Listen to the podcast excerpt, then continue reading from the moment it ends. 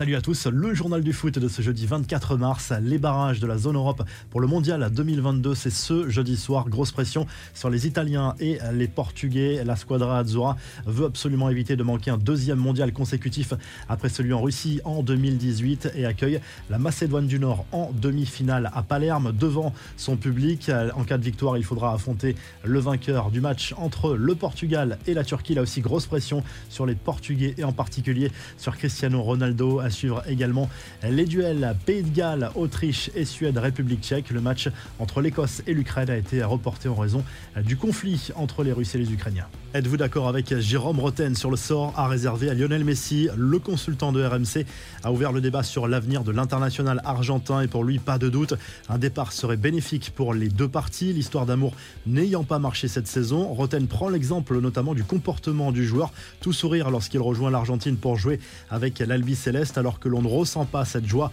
lorsqu'il porte le maillot parisien. Et pour vous, le PSG doit-il se séparer de Messi cet été? Vos réponses en commentaire. On rappelle qu'il est sous contrat jusqu'en 2023 avec une année supplémentaire en option. Neymar, lui aussi, n'échappe pas aux critiques depuis l'élimination du Paris Saint-Germain en Ligue des Champions, principalement depuis quelques jours en Angleterre. Une rumeur a émergé sur un possible intérêt de Newcastle pour l'international brésilien, mais selon certains médias anglais, cette rumeur serait totalement infondée parce que Newcastle n'aura pas les moyens de recruter la star du Paris Saint-Germain cet été. L'enveloppe sera beaucoup moins importante que prévu pour les Magpies, nouveau riche du championnat d'Angleterre.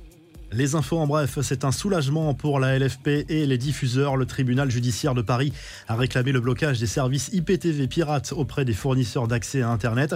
Ce boîtier donne un accès à une infinité de programmes et de chaînes TV en toute illégalité pour avoir accès à prix réduit au match de foot. Cela paraît complètement dingue. En plein conflit avec l'Ukraine, la Russie s'est portée candidate à l'organisation de l'Euro en 2028 ou 2032. Le Royaume-Uni-Irlande était déjà sur le coup. La Turquie et l'Italie se sont également portées candidates. En Angleterre, le gouvernement britannique a assoupli les sanctions infligées à Chelsea, notamment en ce qui concerne la billetterie pour les matchs à l'extérieur. Le club londonien va également recevoir des dizaines de millions d'euros de sa société mère pour faire face aux dépenses courantes, notamment le paiement des salaires des joueurs.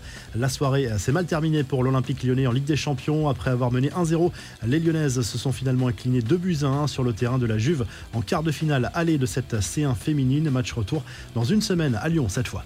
La revue de presse, on se file tout de suite en Espagne où le Mondo Deportivo se penche à nouveau sur l'avenir d'Erling Haaland. Le Barça veut toujours attirer l'international norvégien cet été, mais pas question d'entrer dans une bataille économique. Les Blaugrana n'en ont pas les moyens. L'idée serait plutôt de l'attirer par le projet sportif. Le Barça qui rêve également de Paolo Dybala du côté de l'Italie. La Gazette dello Sport se penche surtout sur ce duel entre l'Italie et la Macédoine du Nord à 20h45 à Palerme. Pas le droit à l'erreur. Le perdant dira adieu au Qatar et au On se concentre également sur ce barrage entre les Portugais et les Turcs pour le journal Record qui place Cristiano Ronaldo en une ce jeudi pour illustrer ce duel très important pour les Portugais. Si le journal du foot vous a plu, n'hésitez pas à liker, à vous abonner pour nous retrouver très vite pour un nouveau journal du foot.